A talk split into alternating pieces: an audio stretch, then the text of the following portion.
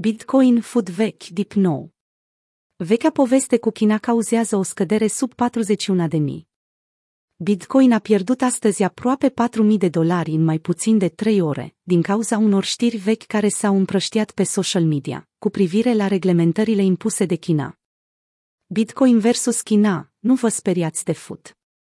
Datele colectate de TradingView și Bitstamp arată că paritatea BTC-USD a scăzut într-un mod foarte abrupt de la 45.000 până sub 41.000 de dolari.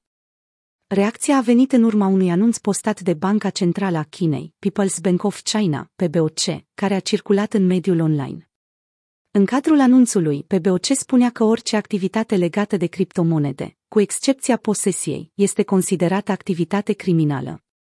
După cum au sesizat mai mulți internauți, PBOC a eliberat inițial acest ghid în 15 septembrie, însă le-a postat în mediul online abia astăzi, 24 septembrie. În orice caz, un factor care a devenit o sursă clasică de impunere a presiunii de vânzare asupra prețului Bitcoin, fudul cauzat de interdicțiile Chinei, a fost chiar foarte eficient în a cauza o scădere majoră și în a speria investitorii. Piețele reacționează întotdeauna atât de exagerat la știri fut, a comentat Michael Van de Pop. Reacții similare au fost cauzate și de Evergrande, gigantul imobiliar al Chinei, a semuit cu Lehman Brothers.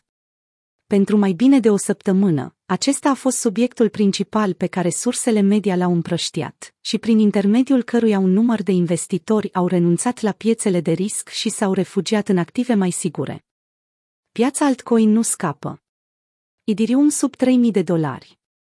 Între timp, monedele altcoin s-au alăturat activului principal al sferei cripto, în a reduce semnificativ prețul de tranzacționare. Majoritatea au suferit o scădere mai mare decât Bitcoin, din cauza narativei chinezești.